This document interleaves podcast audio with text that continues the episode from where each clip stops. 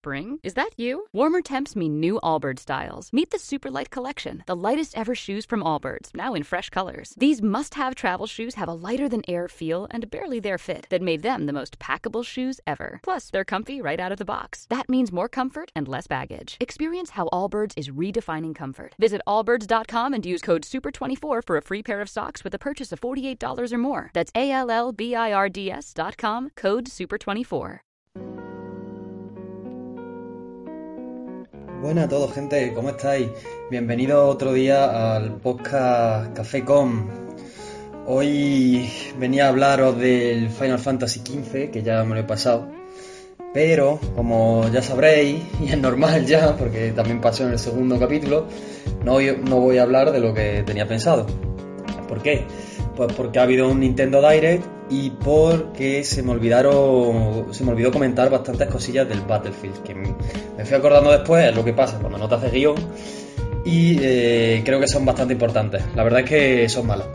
Y también es que han metido como ya dije la actualización del DLSS y por comentarlo un poquito por encima ayer estuve jugando por la noche unas dos horitas en el Battlefield y y eso yo voy a traer las primeras impresiones y demás Respecto al Nintendo Direct, lo voy a dejar para el final, así que quien le interese mi opinión sobre el Nintendo Direct, que se vaya, pues, no sé, no sé cuánto tardaré yo en hablar del Battlefield, pero bueno, eh, vosotros lo vais pasando, ¿vale? Eh, lo del Battlefield, voy a empezar por ahí. Eh, metieron la actualización del DLSS. Eh, quería que iba a tardar más. Y, eso, la metieron ayer, creo que fue, en San Valentín, sí. Junto con la nueva. las nuevas misiones, ¿no? Para conseguir, en este caso, en vez de un arma, era un vehículo. Es la primera vez, si no me equivoco, que se consigue un vehículo en el Battlefield 5. Mediante este proceso, quiero decir. Y bueno, aún no lo he conseguido porque yo, como dije en el anterior podcast, soy bastante malo en lo que los vehículos. Hoy, a ver, no es que sea malo, sino que tampoco me gusta mucho jugar. Pero bueno, y entonces los desafíos, por así decirlo, las misiones que ya expliqué, eh, son un poquito más tediosas, llevan más tiempo. Así que eso es una cosa que me gusta, la verdad, porque como ya sabéis, en el anterior podcast comenté que que se hacía muy rápido. En una, en una sesión de 2-3 horas te lo hacías perfectamente sin ningún problema, vaya. Y aquí este me está costando más. Ya, ya digo, no sé si es porque soy peor jugando con vehículos o porque hay que echarle más tiempo. Pero bueno, independientemente de lo que sea, eh, es una cosa buena. Después, ¿qué más voy a comentar? El DLSS. Ya, y ya para lo último dejo lo que se me olvidó comentar el DLSS. Eh, como dije, yo juego con el ray tracing en alto y todas las demás características en alto, menos el TAA, si no me equivoco, y el, anti-aliasing, y que lo tengo desactivado y en bajo respectivamente. Y, y la verdad es que va bastante bien, va mejor de lo que me esperaba. A ver, no es una subida de FPS increíble, pero está bastante bien. Estamos hablando de que con la RTX 2070, ¿vale? Que es la que yo tengo y la que he probado, y no voy a hablar de otra, evidentemente. Eh, de ir en la parte más demandante de, este mapa, de Rotterdam, eh, que es en un palacio, bueno, un palacio, un edificio donde hay muchísimos reflejos eh, y luces, porque hay lámparas, el suelo es como muy brillante. Pasa de ir, el mínimo que me llega ahí es 60 FPS con 64 jugadores al máximo o sea, el servidor quiero decir, eh, de 60 me pasa unos 75, 80.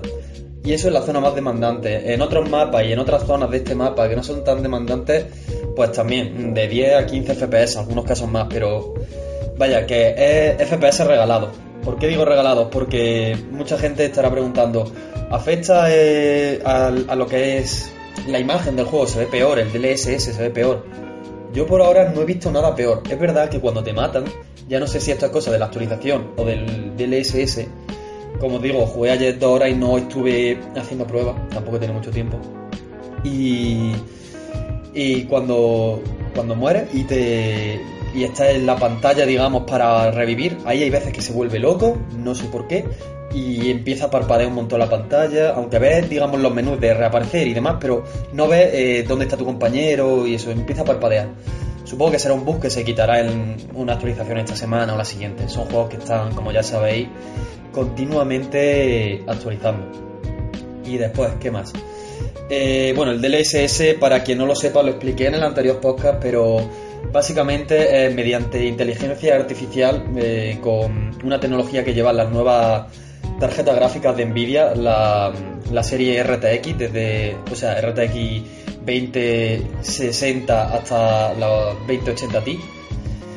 Eh, la tienen para eso, mm, digamos, a ver cómo lo explico, en este caso mediante un algoritmo, pues tiene que renderizar menos y le cuesta menos y entonces te da más FPS, ¿vale? Eh, en este caso se usa con el ray tracing activado y como expliqué en el anterior podcast, mm, eso estaba también pensado para jugar a 4K, pero que la tarjeta gráfica lo renderizase en 1080p, ¿vale? Tampoco me voy a meter mucho en, este tema porque supongo que no a muchos le interesará y bueno, si os interesa pues ya me lo decís en comentarios y si queréis hago un podcast más enfocado a lo que son GPU y, todo, y todo este mundillo. Y bueno, terminando ya con el Battlefield, que por eso me estaréis notando que estoy hablando rápido. También es verdad que hoy no tengo mucho tiempo para grabar, estoy grabando hoy viernes día 15, eh, un poquito antes de lo habitual, porque ya digo que no tengo tiempo esta tarde. Y. Y nada, que eso, eh, lo del Battlefield que, que no me gustó y no comenté. La visibilidad, no sé cómo se me olvidó, pero. porque algo muy importante, pero es que no se ve una puta mierda el juego. O sea, no se ve a los enemigos, ¿vale? Al equipo contrario e incluso a tu aliado. Pueden estar tirados en el suelo y es que tú no los ves. O sea, son muy difíciles de ver. Dependiendo del mapa, sí, vale. O de la vegetación, también afecta. Pero es muy difícil de ver un enemigo. Ayer estaba en una partida y tenía un enemigo enfrente y no me di cuenta y le pasé tres o cuatro veces por encima y de repente estaba campeando en una esquina porque estaba solo, ¿vale? Y, de repente ya me mató cuando él cuando vio que no quedaba nadie de mis compañeros cerca. Y es que ninguno nos enteramos, es exagerado y me ha pasado un montón de veces. He leído por muchos sitios que, que le pasa a todo el mundo, que no es que esté ciego, la verdad. Pero bueno, eso a ver si lo solucionan. Supongo que hay manera de solucionarlo, no es algo muy difícil. Otra cosa que no me gusta nada es el hecho de la ametralladora ligera, ¿vale? Lo que es la clase de apoyo que da munición. Eh, hay dos tipos de ametralladoras. Mm, si no me equivoco, se llaman ametralladoras ligeras y ametralladoras medias. Bueno, y después están las escopetas, ¿vale? Pues lo explico, las ametralladoras ligeras, como su propio nombre indica, pues son más ligeras y el juego, en el juego pues te dejan apuntar. Cuando le das clic derecho, apuntas con ella como un arma cualquiera y muy bien. Así que por ahí bien. ¿Qué pasa? El problema viene en la ametralladora media. ¿Por qué? Porque no te dejan apuntar. Y dices, bueno, tiene sentido, son más pesadas, realmente son armas que en la realidad pesan mucho. Pero tío, es que han puesto como solución que solo puedas apuntar estando tumbado. Entonces muchísima gente que las lleva y campea con ellas, pero campea de una manera exagerada. Y si a esto le juntáis lo que acabo de comentar antes de que no se ve cuando estás tumbado, imaginaros lo que se forma. O sea, es horroroso. Completamente horroroso. Pero bueno. Es algo que dudo que cambie, sinceramente. A mí me da rabia, pero bueno, como más o menos me defiendo, pues por eso se me olvidó comentarlo. Porque a mí me fastidia, pero bueno, siempre que dices, vale, hay dos o tres de estos en mi partida, pues cuando más o menos los ves así con el bípode, porque claro, la ametralladora media, bueno, y las ligeras también tienen bípode, y entonces cuando los ves en una en una cobertura o algo ahí apuntando, metiendo mirillas sin moverse, pues dices, mira, no paso por ahí o le doy la vuelta y le reviento por detrás, porque son los típicos especímenes que no se suelen mover. Y y nada, eso eran los dos principales problemas que se me olvidó comentar. Eh, tenía otro que comentar y ya se me ha vuelto a olvidar. Eh, como veréis, no es muy privilegiada, pero bueno. Eh, y creo que hasta aquí el tema Battlefield, la verdad. es que estoy intentando así pensar a ver si lo recuerdo, pero. Pero no me acuerdo. En fin. ¿Qué os voy a comentar ahora? El Nintendo Direct. ¿Por qué voy a comentar el Nintendo Direct? Mm, a ver, no me esperaba nada. Mucha gente que sí está con el hype y demás. Yo la verdad es que la Switch la tengo, pero vamos, como ya os lo dije en el primer episodio, creo que fue. Eh, pero la tenía desde hace, vamos, desde esta Navidad de abandonar realmente. Y no tenía así nada a la vista que me apeteciera comprar, porque estaba que está el Smash Bros, pero me da mucha pereza. Veo que es un juego que hay que meterle mucha hora y es que veo que no tengo tiempo. El, yo que sé, el Splatoon me lo he planteado varias veces, pero es que tampoco. Dicen que la historia es muy corta y yo online, pues no me apetece meterme en más juegos online. Me apetece, yo que sé, una historia. Pero como es cortilla, me tendría que comprar el DLC y es más dinero y paso. La verdad. Así que pues la tenía abandonada y cuando anunciaron el Nintendo Direct, pues dije, bueno, a ver si anuncian algo, porque de lo que ya se sabía, eh, no me interesaba prácticamente nada. Eh, bueno, el Animal Crossing quería ver cómo salía, sinceramente.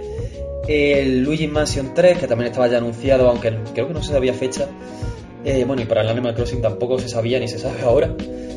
Eh, aún así no eran juegos que me interesaran. El Yoshi tampoco era un juego que me interese, lo veo muy bonito y demás, pero creo que no es un juego para mí. Así que bueno, que se lo compré a quien le guste, que seguro que lo disfruto un montón. Y eso, estaba ahí que no sabía. Total, que cuando lo anunciaron pues dije, hostia, eh, perfecto.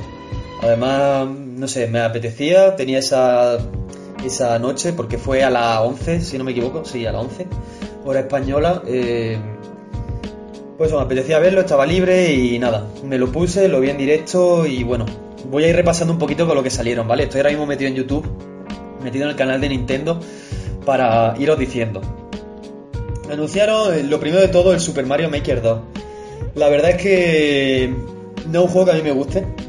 O sea, estaréis flipando porque dirá, tío, eh, hay muchos juegos de Nintendo que no te gustan. Y realmente es cierto, me gusta me gustan mucho Nintendo, pero juego muy pocos juegos de Nintendo. Eh, los Zelda, algún que otro Mario y no sé, algún no voy a decir indie, pero exclusivo, ¿no? ¿Sabéis también de Nintendo? Y no sé, ahora que tengo, es que debería de verlo, los juegos que tengo y os comento, pero bueno, eso ya si no en otro podcast.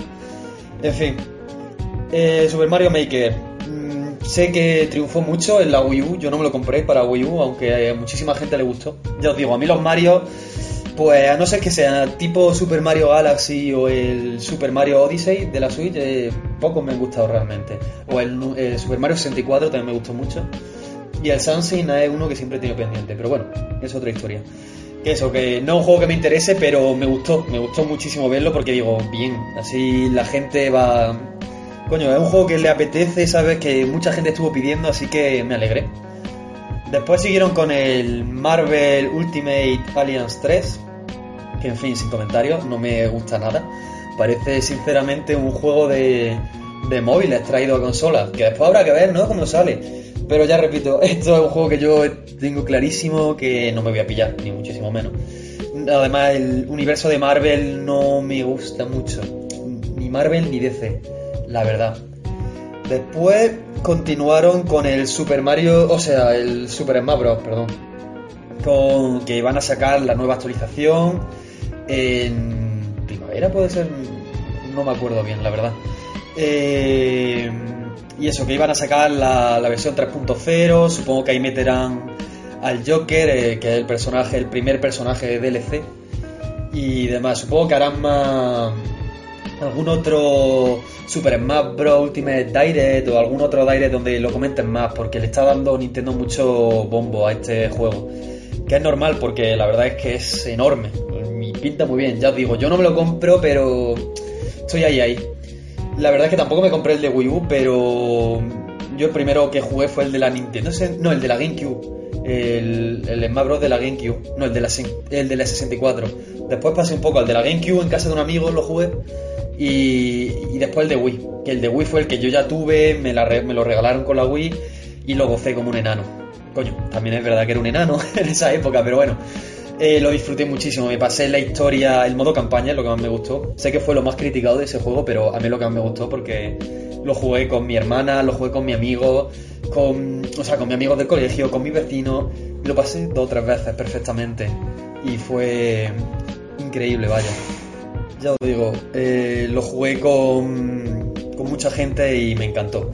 Y cuando vi que el de la Wii 1 tenía modo historia, pues me fastidió mucho, porque a mí lo que es el ámbito competitivo de los videojuegos eh, me gusta muy poco. Y los, y los juegos de lucha realmente me gustan poco. Pero el, el Brawl de la Wii fue increíble lo que lo disfruté. Y ya no, o sea, sí por el modo historia, pero también el modo clásico creo que se llamaba, los desafíos, lo de ir consiguiendo los, los trofeos, figuritas, ¿vale? Me encantaba, eh, era increíble. Y bueno, que eso, que, que el Super Smash que hicieron ese anuncio.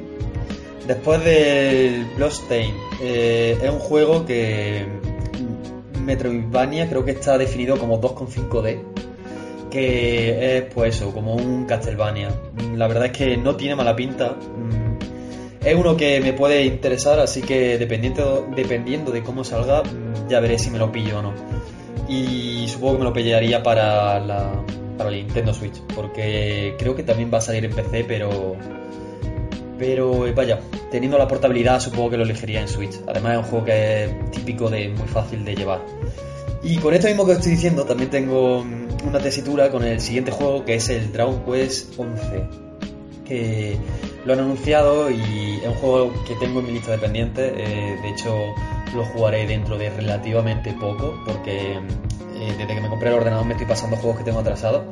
Y este es uno de los que tengo, ¿vale? Y llegará el momento dentro de más o menos poco que, que le toque a ese.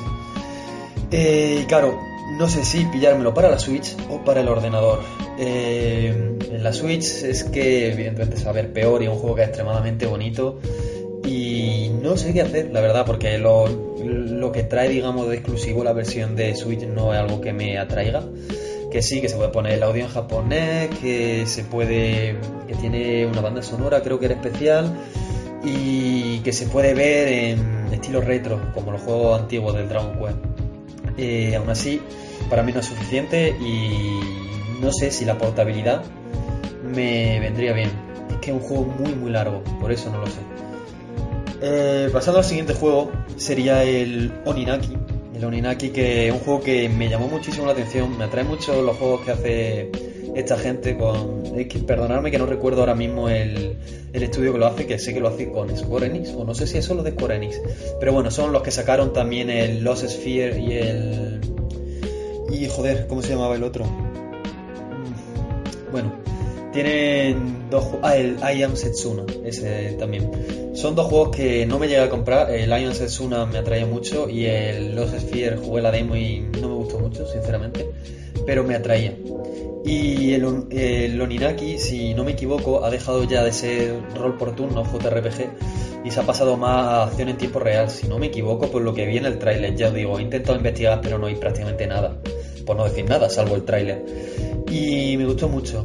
Ya solo quedará a ver si, si sale en español. No es que me moleste que esté en inglés, pero es que creo que son juegos que son muy buenos, que le puede interesar a mucha gente y que eh, cuando lo sacan solo en inglés, no entiendo por qué lo hacen, porque creo que limita mucho la gente que se lo pueda comprar. A mí la verdad, ya digo, me da un poco igual que esté en inglés, pero me da un poco de pereza tener que, porque suelen ser juegos con mucho texto y bueno, quieras que no, no sabe inglés, pero no sabe tanto y a lo mejor tiene que mirar alguna palabra para entenderlo todo. O como está en inglés, empieza a no leer todas las conversaciones, sobre todo las de, por ejemplo, la gente de los pueblos y demás, ¿sabéis?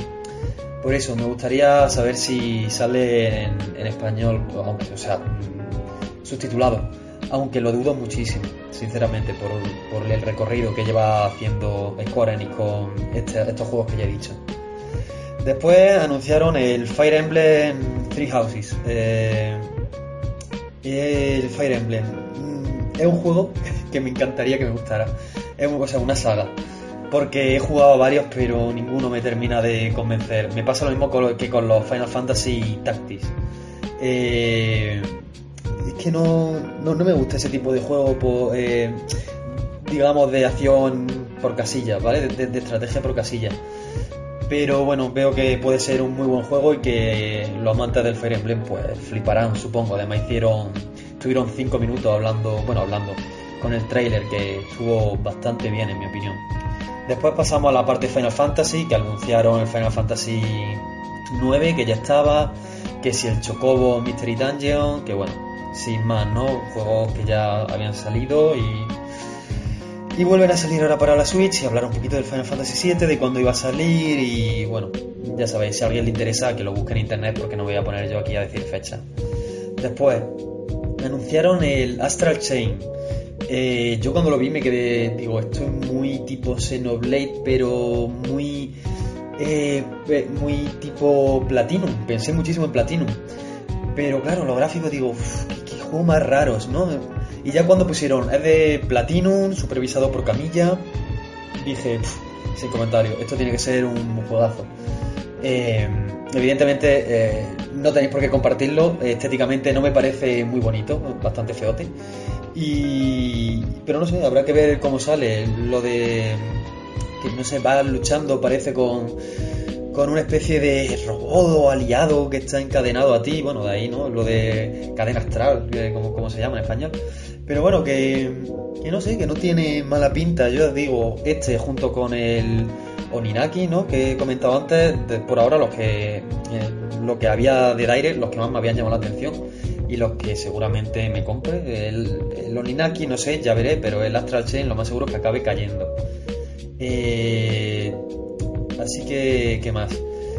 Hablaron también del Deltarune, que es digamos, el siguiente juego de los creadores de Undertale, que va a ser por capítulo, el primero gratis y demás, que bueno, a quien le interese, pues ya lo sabéis, el primero va a ser gratis, así que lo podréis descargar. Eh, después anunciaron varios juegos, entre ellos el Dead by Daylight, que bueno, a mí no me gusta nada y sé, que se lo compré a quien le guste, faltaría más. Y creo que hablaron también, si no me equivoco, perdonad que ahora no lo esté diciendo ¿no? de manera correcta o conforme fueron saliendo, pero estoy en el canal de Nintendo y yo recuerdo que salieron más cositas, pero no están aquí ahora mismo. Eh, hablaron del Daemon X Máquina. Eh, un juego que cuando lo anunciaron el año pasado le tenía ciertas ganas y bueno, ganas tenía ganas de saber más realmente, porque el juego tampoco me llama mucho. Tenía un estilo muy Suda 51, creía que era de hecho de Suda, pero al final no. Y me sorprendió muchísimo que no fuera de Suda, por el estilo artístico, vaya, más que, más que por el tipo de juego. Y nada, anunciaron una demo, me la bajé, estuve jugando ayer, no, antes de ayer por la noche un poquito y... no, ayer por la mañana. Y no me gustó, la verdad. No es un juego que, que vaya conmigo. Y ya está, si a alguien le, gusta, pues que se lo compre, yo leeré análisis y demás. Y para al menos saber cómo ha salido y cómo va. Después, vale, recuerdo, antes de ya hablar del pelotazo, de que hablaron del, del. Como ya os digo, el Yoshi Crafter World creo que se llama. Eh, no juego que a mí me atraiga. Eh, de pequeño sí me gustaba mucho Yoshi, muchísimo. De hecho, mi primer juego que me compré, bueno, que me compraron fue de Yoshi. El, y los siguientes también me compré bastante yo, sí me gustó bastante. Y para la Game Boy, ¿vale? Estoy hablando. Pero no este ya. Supongo que ya con la edad. También me gustaban mucho los Kirby y ahora no me gustan. Pues para mí es un plataforma es muy bonito. Un estilo artístico también muy curioso que está haciendo Nintendo desde, desde que empezó con el Kirby este, creo, Kirby o Yoshi también, de lana. Eh, están haciendo cositas así muy, muy resultonas, la verdad. Son juegos simpáticos, ¿no? Sé que es raro, pero yo me entiendo diciendo que son juegos simpáticos. Y eso, y también una demo que aún no la he jugado, por cierto. Estoy ahí a ver si, si le meto. A ver si esta tarde noche, que no sé si tendré mucho tiempo, lo más seguro es que no, o este fin de la puedo probar. ¿Y qué más? ¿Qué más? Eh, ¿Me meto ya en el pelotazo o no? Venga, sí. Si no recuerdo mal, ya no anunciaron así nada más importante. Bueno, antes de ir ya con lo, con lo que voy a comentar, un último que, que anunciaron fue, bueno, creo que no lo anunciaron en el Direct, sino que lo anunciaron al día siguiente la cuenta de Team Cherry. Él puso el tráiler y ya Nintendo también puso que lo iban a sacar. En fin, que no voy por las nubes. El Hollow Knight Silksong. Eh, el nuevo juego de, de Team Cherry. Yo pensaba que era el, DLC, sinceramente, para Hollow Knight, que lo tengo en la Switch, que bueno, un juego que, que lo gocé, eh, pero vaya, como, como un enano, una pasada. Fue un juego que me gustó muchísimo y la verdad es que, no sé, la banda sonora, diseño de escenario, eh, todo, todo, el, los enemigos, me parecía bastante, bastante increíble, la verdad. Y y la verdad es que es súper bien a nivel de mecánica, fluido. La verdad es que si tenéis 15, 20 euros, es que creo que no cuesta más, o 10 euros incluso en rebaja, eh, comprarlo porque no os vais a arrepentir. También está en PC, si no hay que sí, también está en PC. Y eso, anunciaros la continuación, que vas con uno de los personajes que aparece en la historia de, del Hollow Knight. Y, y la verdad es que, pues eso, nuevo ataque, nuevo movimiento y una pasada. Ese otro que también me pillaré. Como ya habéis visto, he dicho tres que me interesan. Aunque este no salió en el Direct, ¿vale? Y ya, pues al final del Direct eh, me enseñaron una cinemática de, así animada, como de dibujo animado, quiero decir. Y yo al principio no sabía cuál era, pero ya en cuanto vi la barca dije, ostras, el Zelda. Eh, y, me, imaginaba que era el Link's Awakening, pero no estaba seguro. No es un juego que yo jugara, ¿vale? Cuando era chico jugué al Zelda, yo me uní bastante tarde, pero bueno, eso ya lo explicaré en otro podcast. Pero bueno, aún así he jugado muchísimo Zelda. Pero este es uno de los que me faltaba. Los que más me faltan, entre comillas, porque tampoco me faltan muchos, son de portátiles. Y este era uno de ellos. Y como siempre estaban diciendo, es muy bueno, tal, cual, pues estaba, lo juego, no lo juego, pero como ya sabéis, hay muchísimos juegos y al final lo acababa dejando de lado. Pues lo sacaron y dije, madre mía, van a sacar una remasterización o algo. Y dije, qué pasada. Y flipé. De hecho, mi compañero de piso era. serían las 12 ya menos algo. No, claro, serían las 11 y media prácticamente, fue lo último. Me, escuchó porque pegué, no un grito, pero joder, dije, coño, Zelda, tío. Y nada, después ya pusieron el apartado gráfico mucha gente lo está criticando y lo puedo entender que lo critiquen porque a mí tampoco os creáis que me gusta mucho, es así tipo plastilina, ¿vale? Pero no llega a ser plastilina, no sé, es bastante raro, es como de pin y pon, también he leído y creo que es más o menos acertado. Y no sé, además que sigue un tipo de, de enfoque que ahora mismo no recuerdo cómo se llama, pero se usa mucho en fotografía, que es para hacer que parezca una maqueta la fotografía. Eh, que es como desenfoque, ¿vale? Desenfoque de lo que es el lateral y, que esté enfocado el, eh, digamos, el centro de, la imagen y entonces pues se ve eh, el link en este caso hiper definido, ¿vale? Pues he soltado esta, este coñazo, ¿vale? Para, porque estaba buscando en Twitter cómo se llamaba. se llama una estética Tilt Swift es una pasada porque se ve una, o sea, una foto de, de, una maqueta y, o sea, es que de hecho no sé si es una maqueta o la realidad, creo que es la realidad, pero en el que en el centro se ponen los colores hiper saturados y, alrededor se ponen difuminados, ¿vale? Como si no estuviera enfocado y una pasada. Eh, y es lo mismo que se ha seguido y la verdad es que es algo curioso, cuanto menos. Pero bueno, que eso, a mucha gente no le ha gustado. Yo la verdad es que, ya digo, no que me haya gustado mucho. Me ha parecido, no voy a decir infantil, pero digo, mm, me gustaría que hubiera sido un poquito más, no diría realista, pero realmente quiero decir tipo cel shading puede ser. El cel, que por ejemplo tenía el Wind Waker me encantó. Bueno, y me encanta, coño. Eh, así que, que no sé, este juego va a caer, sí o sí. Eh, tengo prácticamente todos los Zelda. Así que este va a caer sí o sí. Así que como ya era un pendiente, todo el mundo decía que era bueno y demás, pues me lo voy a comprar. Ya os digo, el apartado estético a mucha gente le puede echar para atrás, pero si un juego un buen juego, ¿qué más da como se vea realmente, no? Quiero decir, eh, yo también juego juegos retro y se ven mal, o sea, está en una resolución ínfima, pero bueno, te quiero decir, si son buenos juegos, tienen su historia o sus mecánicas divertidas, pues no tiene por qué echarte hacia atrás, no sé, pruébalo, disfrútalo. Eh, que, son videojuegos, tío. Y si no te gustan, pues bueno, ya tendrás, ¿no? Muchas otras cosas que jugar. Así que nada, eh, hoy podcast más o menos eh, cortito, media hora. el otro fue más largo, que creía que iba a durar 10 minutos y al final duró una pecha. Pero bueno, eso, que eso es lo que os quería comentar, que ya en conclusión, que supongo que me dejará algún juego, pero bueno, que la Switch eh, la tenía abandonada desde Navidad y ahora me han dado motivos para tenerla así gana algún que otro juego, más lo que anuncien, porque no hablaron nada del Bayonetta, que es algo que bueno, que no he comentado aquí, pero hicieron así, a ver, lo diré, trolearon un poco a la gente porque anunciaron el juego de platino este que he dicho, el, el no sé qué Chain, Astral Chain. Y, y dijeron, ah, y los del Bayonetta. Y claro, dije, coño, el Bayonetta, que es otro juego que me gusta mucho, dice, va muy bien. Y yo, y yo cabrón, no diga eso. La verdad es que, en fin, eh, estuvo, estuvo bien, creo yo. La gente salió decepcionada, dice, una mierda, no ha anunciado nada, tío, no ha anunciado muchas cosas. Lo que pasa es que a lo mejor tú te has pensado que iban a sacar otras cosas que te apetecían más. Oye, que no tienes culpa, pero tío. O de leer Twitter, que hay mucha gente que dice cosas sin sentido, ¿sabes? Van a salir los Kingdom Hearts. Pues mira, tío, lo dudo, sinceramente. El Kingdom Hearts 3, dudo mucho que salga en Switch. Antes sale en PC, seguro. Es más, para el año que viene os digo que está en PC, así que guardaros este podcast y ya veréis. Porque es lo mismo que, hizo Square Enix con, el Final Fantasy XV. Eh, ¿Qué más? Que, que, eso, que no os preocupéis, si veis que no han anunciado el Bayonetta, bueno, el retraso del Metroid, que no he hablado, pero bueno, no pasa nada, si va mejor, sin ningún problema.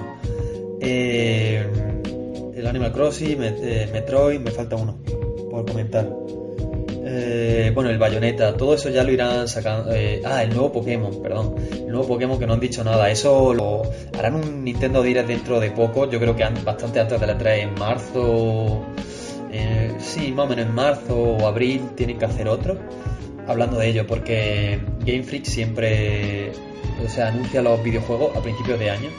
Y ya vamos por febrero, mitad de febrero, y todavía no han anunciado nada. Así que está al caer el, el Pokémon Direct o como lo queráis llamar, ¿vale? Mm, así que no tengáis no tengáis prisa que los juegos van a acabar llegando antes o después y no penséis que bueno eh, eh, viendo la Switch que ya no la uso no por nada de joder es que Nintendo quiero que consumáis ni muchísimo menos si, si no os gusta pues vender la consola sin ningún problema pero que yo creo que hay tienen muchas muchas balas en el revólver todavía por usar y y que creo que puede ser un buen año para Switch, no, no tanto como el 2018, la verdad. Así que nada chicos, hasta aquí va a llegar el podcast de hoy, ¿vale? 30 minutitos, un poquito más. Y nada, lo que siempre os digo, si tenéis opiniones, si tenéis eh, comentarios que hacerme, ponedmelo en comentarios, esto lo tendréis en YouTube.